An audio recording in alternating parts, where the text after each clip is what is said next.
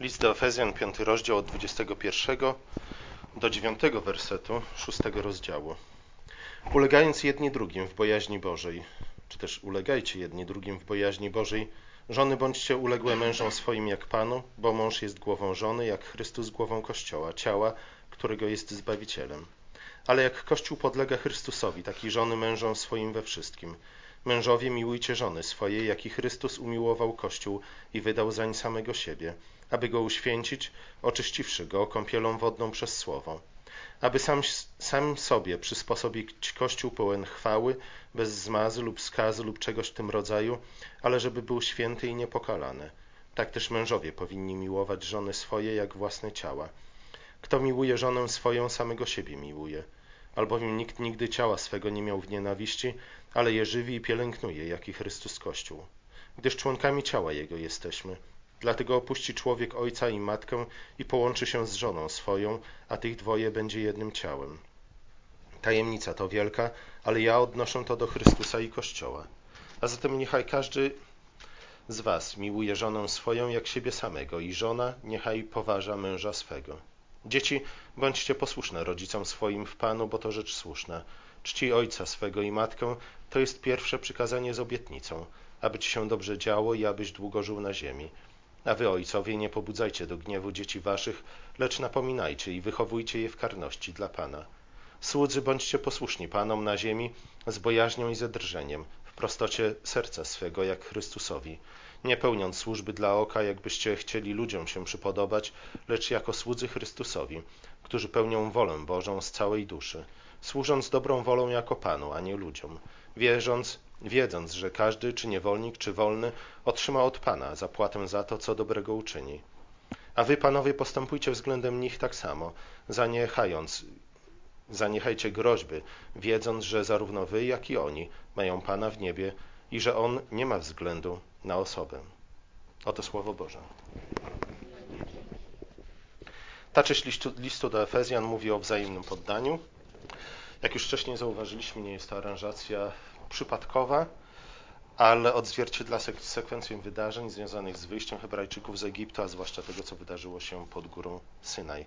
Ten fragment listu mówi o, e, czy też należy powiązać z ustanowieniem struktur władzy w Izraelu. Jak pamiętacie, Bóg nie tylko nadał Hebrajczykom swoje prawo, nie tylko związał się z nimi, nie tylko kazał im zbudować świątynię, a więc ustanowić prawdziwy kult prawdziwego Boga, ale także ustanowił starszych w Izraelu. Te struktury, te struktury władzy, między innymi, miały uczynić z Izraela, z Izraela prawdziwą wspólnotę przymierza, zdolną do tego, aby zagospodarować ziemię obiecaną i zdolną również do tego, by kontynuować to, to dzieło przez pokolenia, kontynuować to dzieło w historii, aby być aktywnymi uczestnikami w historii. Tam, gdzie nie ma ciągłości między pokoleniami, tam, gdzie nie ma też żadnej struktury władzy, nie ma mowy o, o tym, żeby cokolwiek zagospodarować, nie ma mowy o tym, aby cokolwiek osiągnąć w historii. Podobnie też w Kościele istnieją różne struktury władzy, przy czym opierają się one na zasadzie wzajemnego poddania. Nie? I to jest bardzo ważne, od tych słów Paweł zaczyna.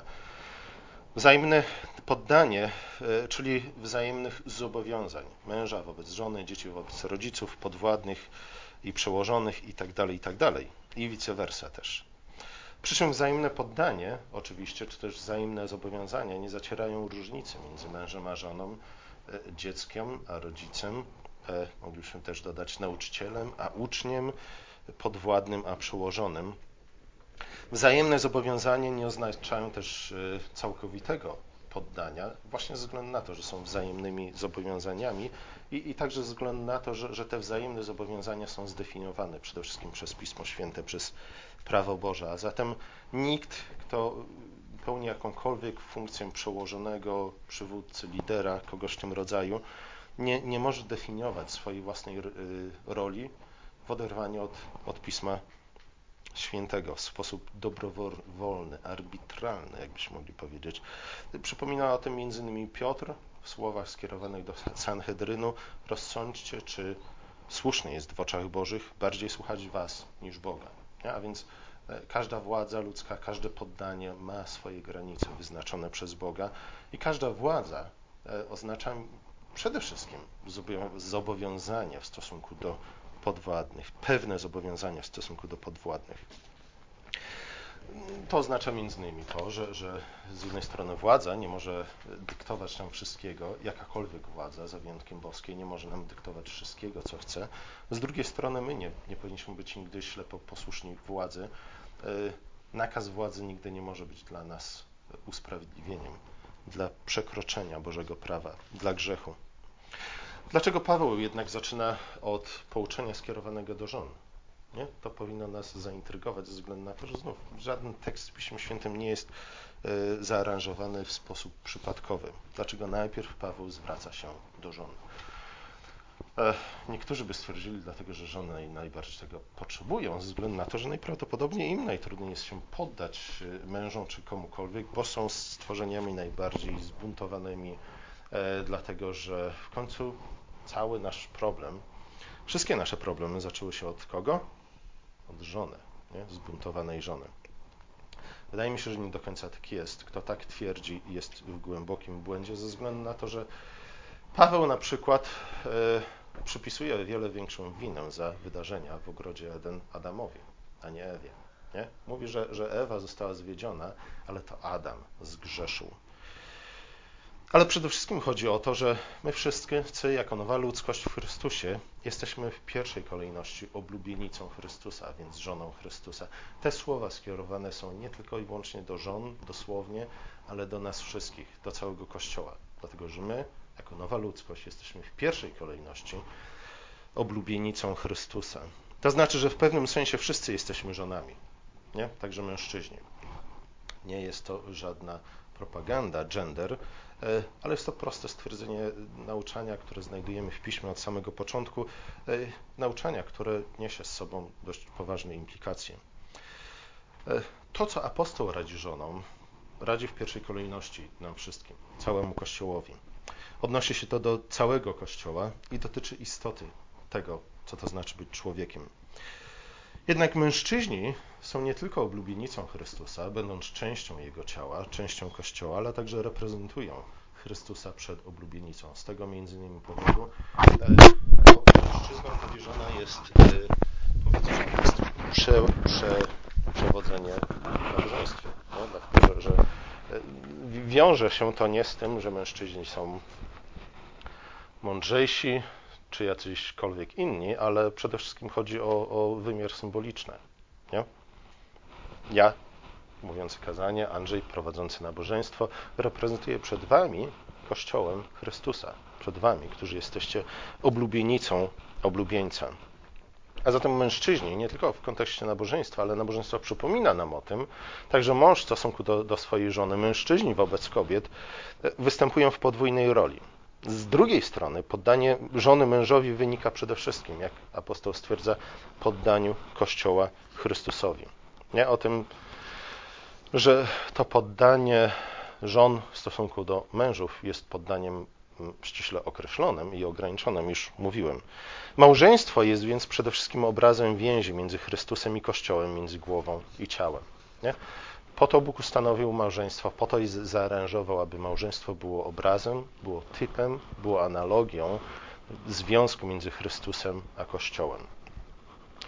Dlatego tak ważne jest to, jak wyglądają nasze małżeństwa. Nie? Dlatego, że dobre małżeństwo, małżeństwo, w którym mąż pełni y, swoją rolę, tak jak Chrystus pełni ją y, w stosunku do Kościoła, i żona, która jest związana z mężem w taki sposób, jak Kościół jest związany z Chrystusem, jest po prostu dobrym świadectwem, prawdziwym świadectwem o Chrystusie i Jego ciele.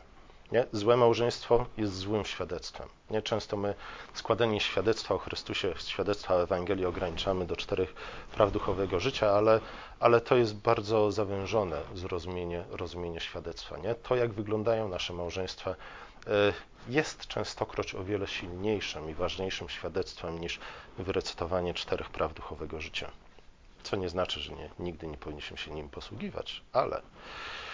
I znów, dla lepszego zrozumienia, jak, jak ma wyglądać relacja między mężem i żoną, warto jest przeczytać psalmy. Ja wiem, że jesteście powoli już zmęczeni tymi wszystkimi psalmami, ale skargi proszę kierować do Pana Boga i króla Dawida, którzy nas nimi obdarowali. Zobaczcie, że to właśnie tam Dawid zwraca się do Pana Boga. Innymi słowy, Dawid, który reprezentuje swój lud, który reprezentuje oblubienicę, lud Boży, zwraca się do swojego Pana, czyli do męża, do oblubieńca. To, w jaki sposób Dawid zwraca się do Pana Boga w psalmach, pokazuje nam to, w jaki sposób żonom wolno czy też żony powinny zwracać się do, do swoich mężów. Zwróćcie uwagę na to, że, że Dawid nigdy nie jest, e, przepraszam za wrażenie, wazeliniarzem. Nie? Nigdy nie jest osobą, która, która kadzi swojemu panu, niezależnie od tego, co przeżywa, przez co przychodzi, co kryje się w jego sercu. Nie? Dawid rozmawia z Panem Bogiem w sposób bardzo otwarty, w sposób bardzo szczery, niemniej jednak cały czas zachowując e, szacunek w stosunku do, do Pana Boga. Nie ukrywa swoich myśli, nie ukrywa swoich rozterek, nie ukrywa nawet swoich pytań, a nawet zastrzeżeń, lecz, lecz otwarcie dzieli się nimi z Panem, oczekując odpowiedzi. Nie? To, to pouczy nas o tym, że, że mąż, który każe żonie milczeć, a żonie wolno się odezwać tylko wyłącznie wtedy, gdy e, chce pokadzić, swoim mężowi, nie? to nie jest biblijny obraz małżeństwa. Widzimy więc, że, że posłuszeństwo żony mężowi nie oznacza milczącej akceptacji wszystkich poleceń. E, I to wpisuje się w kontekst tego, co wcześniej powiedziałem o wzajemnym poddaniu, e, o wzajem, które oznacza wzajemne zobowiązania. Nie, nie powinno też umknąć naszej uwadze to, że Paweł wkłada na ramiona mężów e, o wiele większe brzemię niż wkłada je na ramiona żon. Nie? Ze względu na to, że, że na, na mężach ciąży obowiązek reprezentowania Chrystusa w tym związku. Nie? I y, trudno zaprzeczyć temu, że łatwiej jest być Kościołem niż być Chrystusem. Y, to oznacza, ze względu na to, że, że bycie Chrystusem, czy też reprezentowanie Chrystusa oznacza między innymi gotowość do pójścia na krzyż dla dobra swojej żony. Nie, Oczywiście to wszystko można by było rozwinąć, nie mogliśmy tutaj spędzić dwa tygodnie i rozmawiać o tych rzeczach, ale może przy innej okazji. Niestety mężowie często są bardziej podobni do Adama niż do, niż do Chrystusa. Ciąży na nich obowiązek troski o żonę, ochrony jej przed niebezpieczeństwem, a jednak, podobnie do Adama, kiedy coś dzieje się nie tak w ich życiu, czy też w ich małżeństwie, bardzo często mężowie reagują tak jak Adam. Z jednej strony pamiętamy, co Adam zrobił. Adam e, miał między innymi chronić swoją żonę. Co Adam robi pod drzewem poznania? E, patrzy nie? i czeka, co się wydarzy. Przysłuchuje się rozmowie Ewy z wężem, podczas gdy od razu powinien zain, zainterweniować pogonić węża albo przyjąć nie? rolę głównego dyskutanta z wężem. Adam jednak patrzy, słucha i czeka, co się wydarzy, co wyniknie z tego wszystkiego. I gdy widzi, że, Ewa nie umarła zaraz po zjedzeniu y, owocu, też sięga po niego. Później, gdy okazuje się, że to jednak był błąd, co robi? Zaczyna obwiniać swoją żonę. Nie? W ten sposób oddziela się od niej, alienuje, jakbyśmy mogli ładnie powiedzieć. E, dystansuje się od swojej żony. Nie, nie, nie, chce już w tej chwili być głową swojej żony, chociaż to przez jego zaniedbanie e, i Ewa, i on popadli w tarapaty. Ale w tej chwili już nie jest jednym ciałem z nią, nie? już nie jest zachwycony tak, jak był zachwycony zaraz po stworzeniu Ewy, co najprawdopodobniej wydarzyło się tego samego dnia. Nie? Ta historia pouczy nas o tym, że mężczyźni są zmienni, nie tylko kobiety jak mówią poeci. Zobaczcie, nawet jeśli problemy w rodzinie, czy też y, w małżeństwie są spowodowane przez męża, przez jego zaniedbania na przykład, y, mężowie mają tendencję, podobnie do Adama, by obwiniać żony o, o te problemy. Obwinianie z kolei żony, jak w przypadku Adama, prowadzi do oderwania się od niej, e, innymi słowy, do podzielenia tego, co jest jednym ciałem. Może to przy, przybrać formę prostej fizycznej nieobecności. Ni niestety mężowie często mają to do siebie, że, że e, nawet choć formalnie są mężami, to tak naprawdę nawet gdy są w domu, to tak jakby ich nie było. Nie? Niektóre żony, w którym prędzej czy później stwierdzają, że może lepiej, żeby ich w ogóle nie było, nie? Niż, niż żeby byli, a tak jakby ich nie było. Ale czasami to, to oddzielenie, odseparowanie się od żony y, przybiera bardziej subtelną formę emocjonalnego oddalenia, nie? tak zwanego chłodu. W obu przypadkach jest to rozdzieranie tego, czym jest, co jest jednym ciałem, czyli innymi słowy uśmiercanie małżeństwa. To, to są zwykle pierwsze symptomy wskazujące, że, że jeśli coś się radykalnego nie wydarzy, nie wydarzy się żaden cud w tej relacji, to prędzej czy później ona rzeczywiście się rozpadnie także na papierze. Taka, wszyscy o tym wiemy, nie? ale teraz może coś, co, czym Was zaskoczą. Taka postawa często prowadzi do ataku na Kościół. I, I, to nie mam tu na myśli tego wyidealizowanego kościoła niewidzialnego, którego wszyscy, który wszyscy kochamy, tak jak kochamy pigmejów w Afryce, nie? ale chodzi o ten konkretny, ziemski kościół, z którym mamy do czynienia na co dzień, a przynajmniej w niedzielę, a przynajmniej od święta. Nie? Zachodzi zwykle podobieństwo między tym, kto, e, tym, jak traktuje się swoją żonę, a tym, jak traktuje się Kościół. Dlaczego? Właśnie ze względu na to, że, że relacja między mężem a żoną jest odzwierciedleniem, jest, jest e, analogiczna do relacji między e, Chrystusem a Kościołem. Mężczyzna, mąż w związku małżeńskim reprezentuje Chrystusa nie? wobec swojej żony, która jest Kościołem, oblubienicą Chrystusa. Obwinianie żony często prowadzi też siłą rzeczy do, do ataku na Kościół, do obwiniania Kościoła, do, do odseparowywania się od Kościoła. Nie wiem, jak wiele macie doświadczeń w tej kwestii. Nie? Mam nadzieję, że, że nie własnych, ale, ale może, może udało Wam się zaobserwować to nie? w życiu innych ludzi, gdzie y, zepsute relacje małżeńskie prowadzą do tego, że ludzie zaczynają powoli odsuwać się od Kościoła. I to nie tylko i wyłącznie z tego względu, że boją się, iż ludzie zaczną o nich mówić, wezmą ich na języki, ale także ze względu na to, że te dwie instytucje, małżeństwo i Chrystus i Jego Kościół, są ze sobą powiązane. Nie? To, że mówimy tu o analogiach, to, że mówimy tutaj o, o symbolice, wcale nie znaczy, że, że ten związek jest e, czysto słowny. Nie?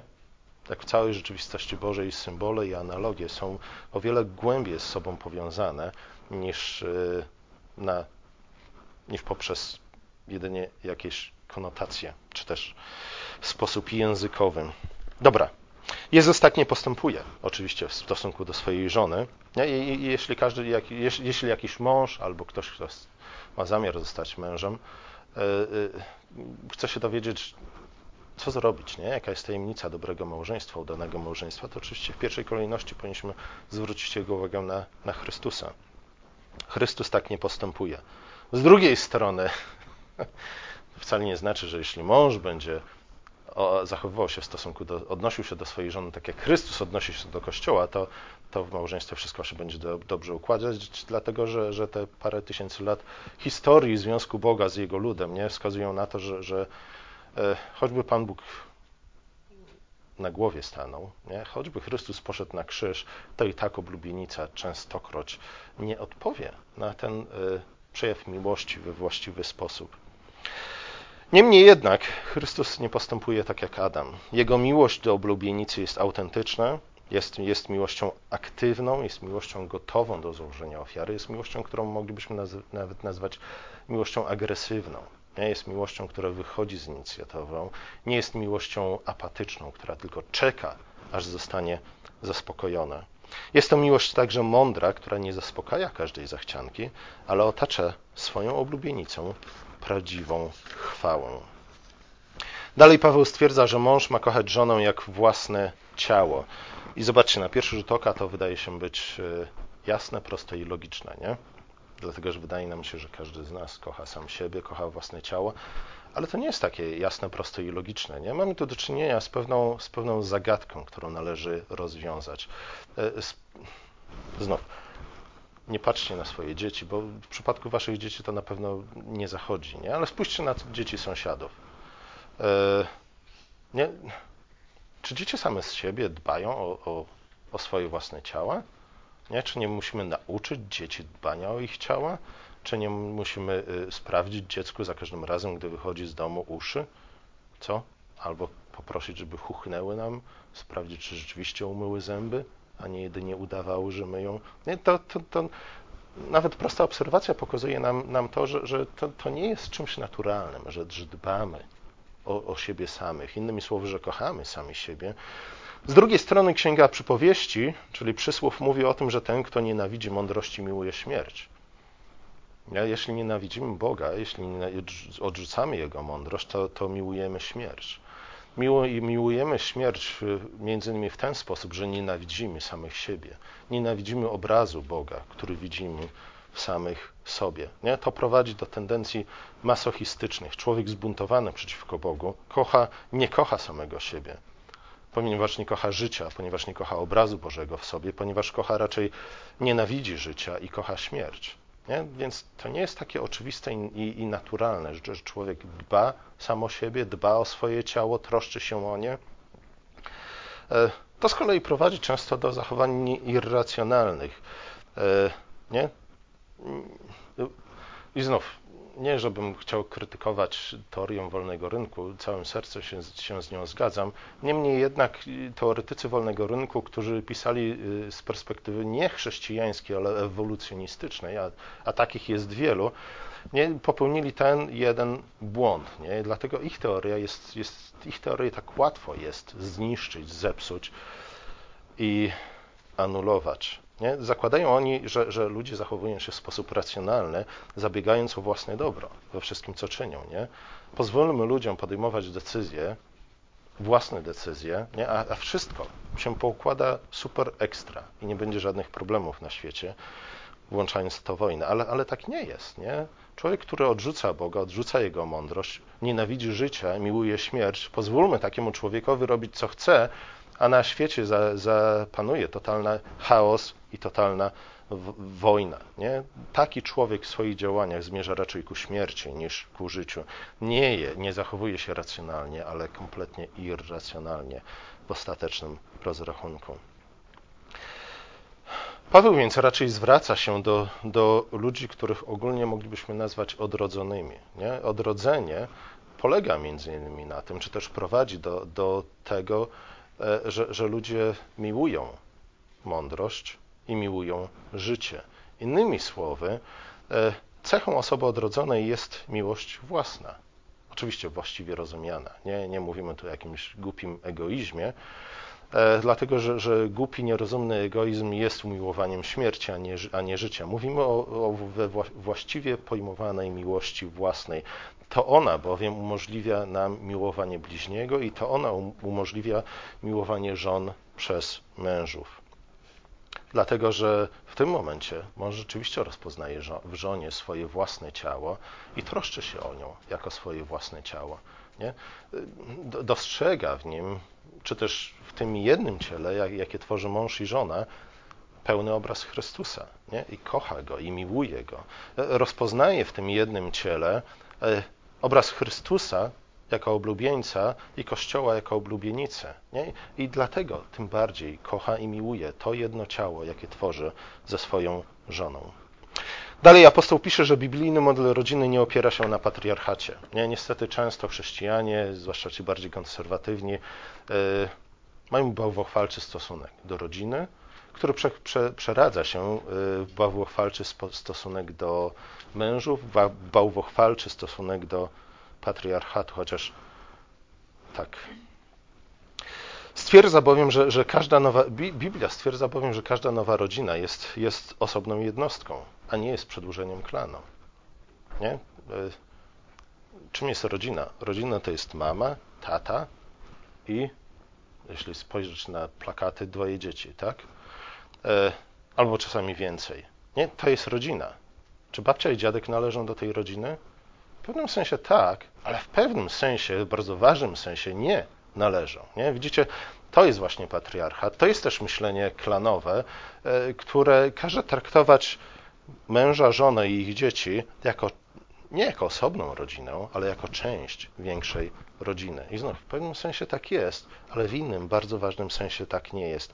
Mężczyzna, znów, każda nowa rodzina nie jest przedłużeniem klanu. Nie? Zobaczcie, dobra, można było wiele o tym mówić. W skrócie, mężczyzna stając się mężem, opuszcza dom swojego ojca. To jest wyraźnie stwierdzone na samym początku Pisma Świętego. Tak? Klan jednak jest zaprzeczeniem tej, tego, o co Bóg ma do powiedzenia na temat małżeństwa już na samym początku, gdy je ustanowił, gdy ustanowił instytucję małżeństwa. Niestety klan funkcjonuje w ten sposób, że, że mężczyzna wcale nie opuszcza swojego męża i, i ojca, gdy, gdy bierze sobie żonę. Nie? Raczej włącza tę żonę do, do, do klanu jako nową zdobycz. Ojciec nie jest już głową syna, i nie jest głową rodziny, gdy, gdy, syn staje się mężem i nie jest też głową rodziny założonej przez syna. Ale zobaczcie, jak często chrześcijanie, zwłaszcza ci, którzy chcą być bardziej konserwatywni i biblijni, popełniają tak, do, dokładnie ten błąd. Zobaczcie, dlatego synowie, którzy stali się mężami, nie mogą przywiązywać większej wagi do swojej relacji z matką niż z żoną. Nie, jak często popełniają ten błąd. Dlaczego?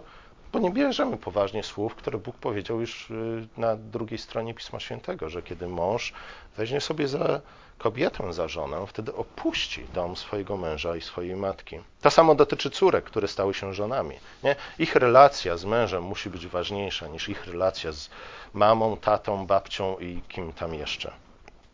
Podobnie rodzice, który, którzy stali się teściami, nie mają prawa traktować swoich dzieci tak, jakby w ich relacji nic się nie zmieniło, jakby dalej były dziećmi, tak jak były, zanim zawarły związek małżeński. Poszczególna rodzina rodzi się i umiera wraz z mężem i żoną. Nie? Innymi słowy, rodzina, ta konkretna rodzina, nie? a nie rodzina pojmowana jako abstrakt, czy też rodzina pojmowana jako klan, jest instytucją bardzo nietrwałą i bardzo krótką. Nie? Mąż i żona umrą i rodzina przestaje istnieć. Nie? Dlatego w pewnym sensie nie powinniśmy powtarzać tego, co, co, czego nauczyli nas w czasach PRL-u, że, że rodzina jest podstawową komórką społeczną. Nie? W pewnym sensie tak, ale, ale w pewnym sensie nie, dlatego że rodzina jako konkret jest czymś bardzo krótkotrwałym. Nie, nie istnieje. Zobaczcie, to właśnie myślenie klanowe stara się odrzucić nie? Słowo Boże, stara się odrzucić yy, rodzinę tak jak ona jest zdefiniowana przez Pismo Święte i przedłużyć jej egzystencję na wieki, od prawieków do wieczności. W wymiarze chrystologicznym oznacza to, że kiedy przyszedł Chrystus i związał się z nami jako Kościołem, swoją oblubienicą, wtedy co zrobiliśmy? Opuściliśmy dom naszego Ojca, którym był kto? Adam. Nie? Zobaczcie, struktura klanowa jest zła choćby z tego względu, ponieważ składa fałszywe świadectwo o tym, czym, czym, y, czego dokonał Chrystus i składa fałszywe świadectwo o zbawieniu, ponieważ mówi nam o tym, że gdy, gdy staliśmy się częścią ciała Chrystusa, Kościoła, częścią Jego oblibienicy, staliśmy się dziećmi Bożymi, to wciąż jednak w sposób jak najbardziej realny jesteśmy częścią rodziny naszego Ojca, Adama. Od tej pory nie? gdy zostaliśmy włączeni do rodzin, do tej nowej rodziny, całkowicie należymy do Chrystusa, który jest naszą jedyną głową. To znaczy, że pielęgnowanie systemu klanowego niesie z sobą fałszywe świadectwo o Chrystusie. Podobnie zresztą jak cudzołóstwo, porzucenie rodziny, nie? E, to, to wszystko, co, co prowadzi do zniszczenia tej konkretnej rodziny, nie? jednostkowej rodziny, ponieważ nie składa prawdziwego świadectwa o Chrystusie i Kościele. Znów, jeśli chcemy zrozumieć instytucję rodziny, musimy zrozumieć to, jaki jest związek między Chrystusem i Kościołem. A więc nauka o zbawieniu, soteriologia ma bardzo wiele do powiedzenia na, na temat małżeństwa. Jak już powiedziałem, niestety wielu chrześcijan ma bardzo bałwochwalczy stosunek do rodziny. Wierzą, że krew jest gęstsza niż woda chrztu, że rodzina jest instytucją, sama w sobie instytucją zbawczą. Nie? Wspierajmy rodziny, wspierajmy rodziny, wspierajmy rodziny i nastanie Królestwo Boże na świecie. No i tak i nie. I tak i nie. E, dla chrześcijan tę rodziną jest przede wszystkim co? Wspólnota Kościoła. Nie? I znów nie tego wydumanego Kościoła na niebie, ale konkretnego Kościoła. A Jezus powiedział, Jezus wielokrotnie przypominał nam o tym, że, że naśladowanie Go, a więc członkostwo w Jego rodzinie może wymagać zerwania więzi z tymi, z którymi łączą nas więzi krwi. Mimo to, nie? i nie powinniśmy nigdy zapomnieć o tym mimo, mimo to Choć rodzina nie jest sama w sobie instytucją zbawczą, to jednak przez Ewangelię może dostąpić odkupienia i stać się istotnym narzędziem zbawienia. Nie? A więc rodzina jak najbardziej. Wspierajmy rodzinę, ale pamiętajmy o tym, że rodzina, która nie dostąpiła odkupienia w Chrystusie, nie została przemieniona przez Chrystusa i Ewangelię, nie jest instytucją zbawczą, dlatego że prędzej czy później przerodzi się w co? W klan. Nie? Klan, który stanie się czymś najważniejszym w naszym życiu, klan, którego głowa będzie żądać od, od nas pełnej lojalności, yy, czyli stanie się dla nas Panem Bogiem. Następnie Paweł przypomina piąte przykazanie, podkreślając zawartą w nim obietnicę. Bóg przyrzeka, że ten, kto zachowuje to przykazanie, otrzyma nagrodę w nagrodzie długie życie. Oczywiście, nie, znów musimy w właściwy sposób rozumieć te, te, słowa. Nie chodzi o to, że, że kto szanuje ojca i matkę tak jak należy, to będzie żył 150 lat. Nie? Nie, nie, o to chodzi, bo Pismo Święte pokazuje nam, że nie zawsze tak to wyglądało. Nie, nie powinniśmy e, nigdy dojść też do absurdalnego wniosku, że ten, kto umiera młody, umiera, ponieważ nie okazał właściwego szacunku ojcu i matce. E, chodzi o życie jednostki na ziemi, ale też chodzi o życie jednostki w wieczności. Nie? Koniec tego fragmentu mówi o nagrodzie, którą otrzymamy od Chrystusa w wieczności. To jest przede wszystkim życie obiecane nam wszystkim życie wieczne, nowe życie w Chrystusie, ale chodzi też o życie wspólnoty Kościoła w kontekście całej historii wieczności. To dzięki temu, iż e, zachowujemy to przekazanie, e, Kościół jest w stanie funkcjonować. Jest w stanie funkcjonować e, na przestrzeni wieków, jest, jest w stanie zaangażować się w projekt budowania Królestwa Bożego, który jest projektem wielopokoleniowym. Nie? Tam, gdzie nie ma szacunku dla rodziców, tam też, gdzie nie ma szacunku dla żadnej władzy, bo, bo tradycyjnie też tak się interpretuje to przykazanie, jako mówiące nie tylko o rodzicach, o, o matce i ojcu, ale o wszelkiej władzy. I ta interpretacja jest wsparta tym, że Paweł akurat nie te wszystkie rzeczy zestawił razem w swoim liście. Nie, yy, szanowanie struktur władzy ustanowionych przez Boga, instytucji ustanowionych przez Boga sprawia, że rzeczywiście jesteśmy w stanie zaangażować się w projekty, które wymagają pracy wielu pokoleń, a nie tylko jednego pokolenia.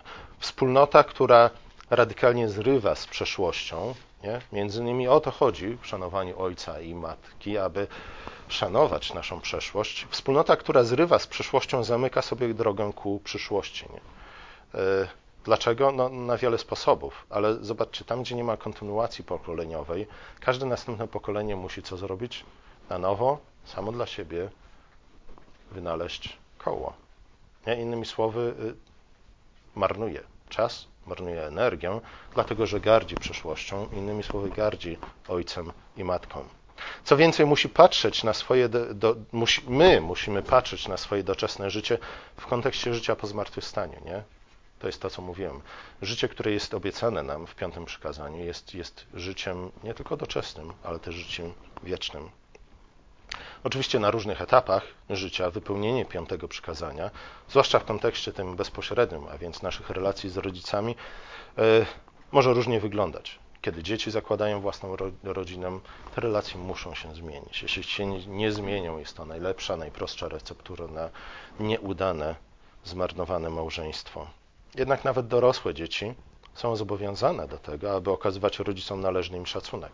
Dzieci, które porzucają swoich rodziców, nawet jeśli wcześniej zostały porzucone przez nich, nie, zrywają z przyszłością, a przez to pozbawiają się przyszłości, ale przede wszystkim składają złe świadectwo Chrystusie i Kościele.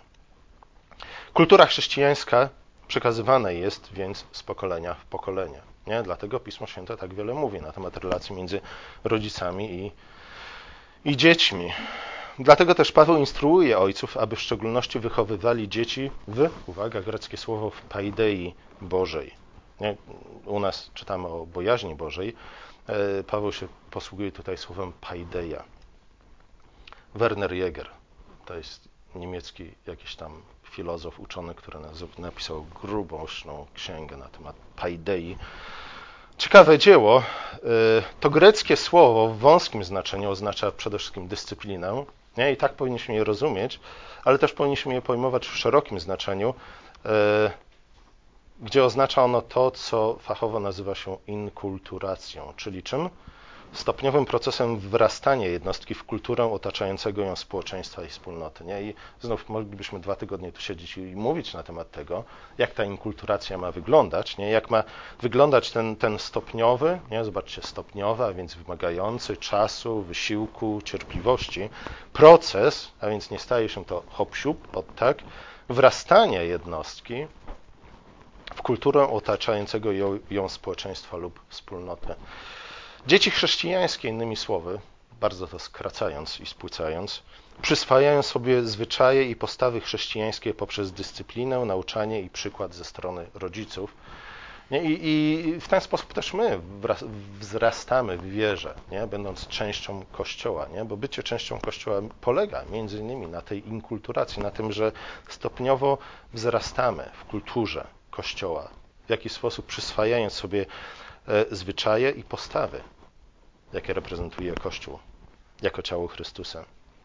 Przy czym znów Paweł zwraca tutaj na szczególną rolę ojców w tym procesie, bo to głównie oni są odpowiedzialni za wychowanie, a zatem za przyszłość swoich dzieci.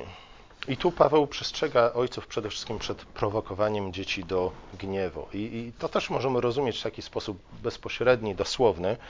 Prowokujemy dzieci do gniewu sami, okazując im niepohamowany gniew. Do pewnego stopnia to, jak my traktujemy nasze dzieci, y, staje się bardzo jasne i oczywiste, patrząc na to, jak inne dzieci traktują, na jak nasze dzieci, dzieci traktują inne dzieci. Nie? Spójrzcie, znów nie mówię to o waszych dzieciach, bo one wszystkie są aniołkami, nie, ale spójrzcie na dzieci swoich sąsiadów. Nie? Czy, czy to nie jest prawdą, że, że, że y, dziecko, które traktuje inne dzieci na podwórku w sposób jaki?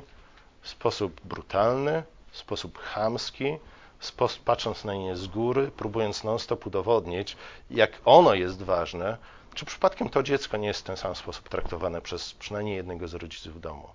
Nie? A już na pewno język, jakim dzieci się posługują na podwórku, jest językiem, który wyniosły skąd? Z domu, tudzież ze szkoły.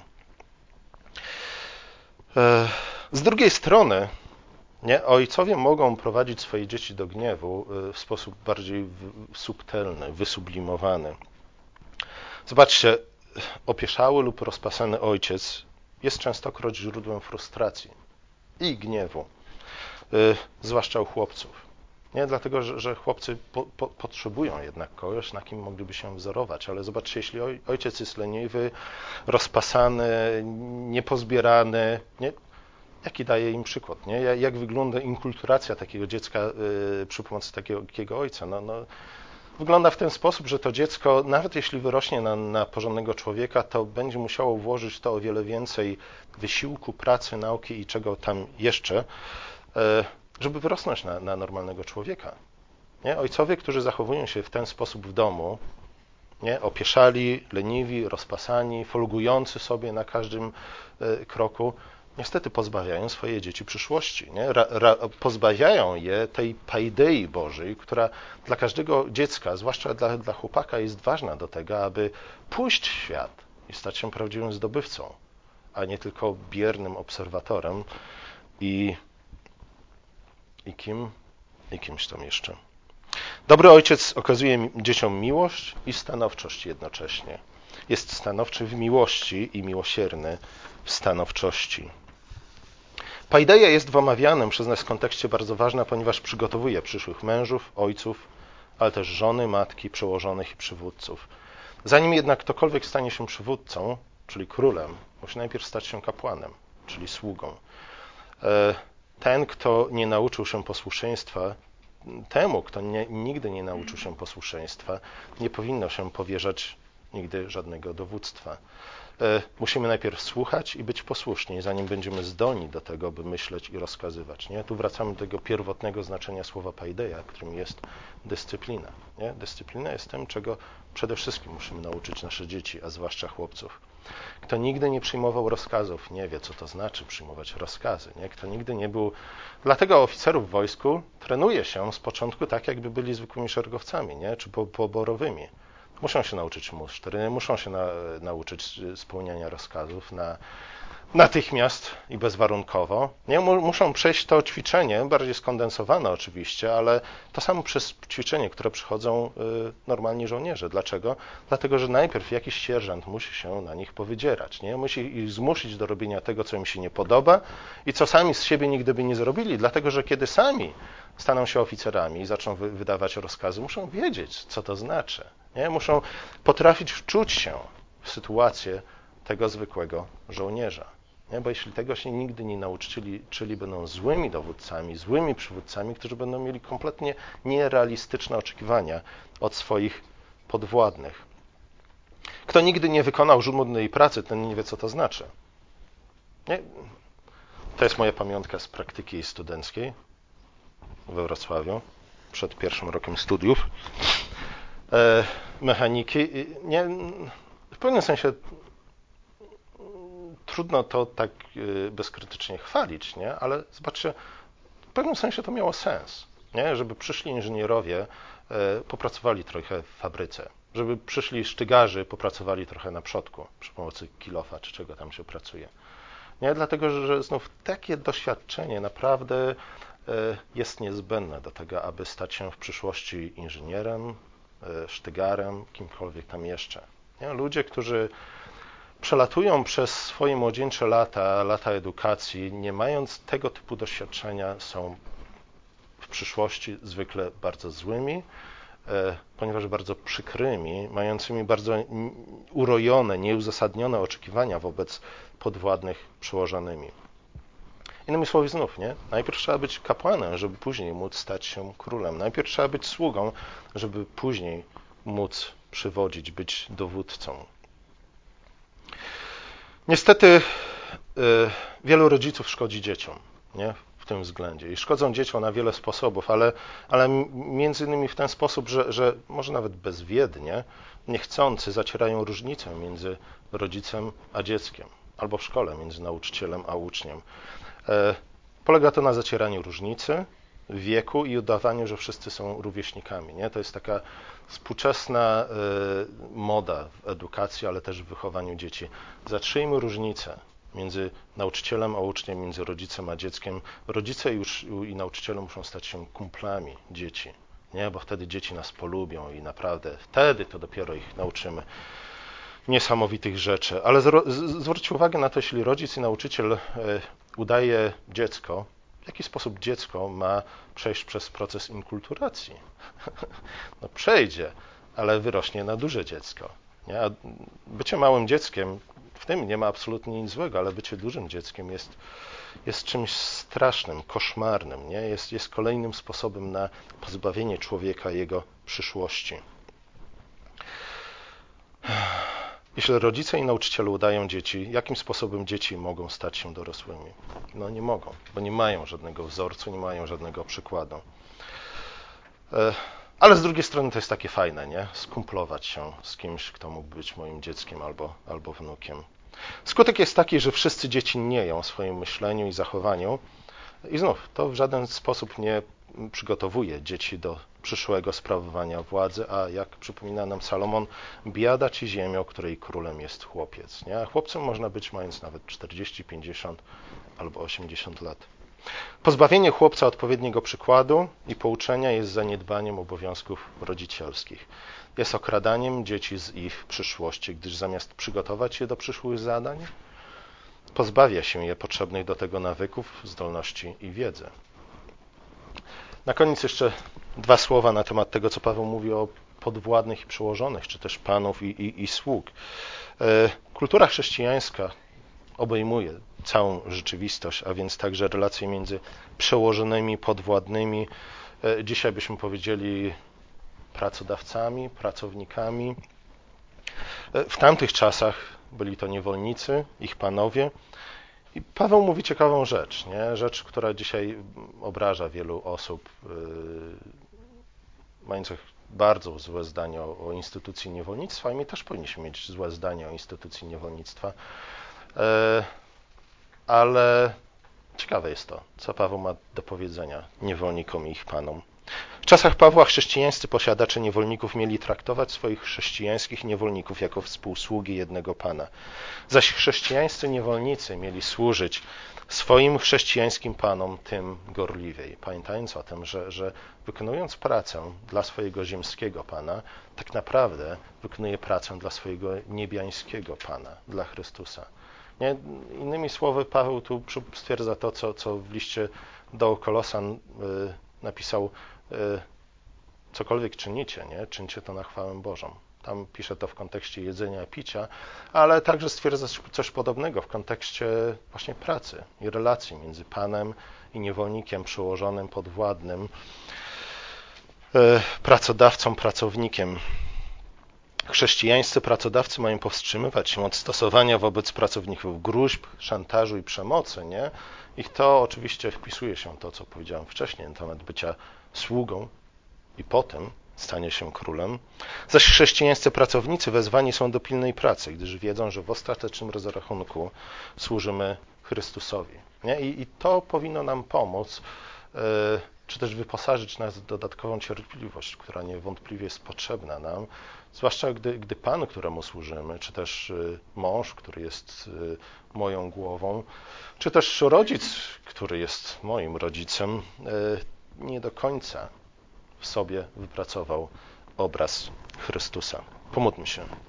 Nasz drogi łaskawy Ojcze, dziękujemy Ci za Pawła, za e, te słowa skierowane do nas. Prosimy Cię o to, abyś Ty pomógł nam je lepiej zrozumieć, a przede wszystkim, żeby one głęboko zapadły w nasze serce i przemieniły nasze myślenie i zachowanie, abyście stały częścią tego procesu inkulturacji, abyśmy my też e, wzrastali na podobieństwo Chrystusa, czerpiąc z Niego przykład i z niego czerpiąc też natchnienie. Amen.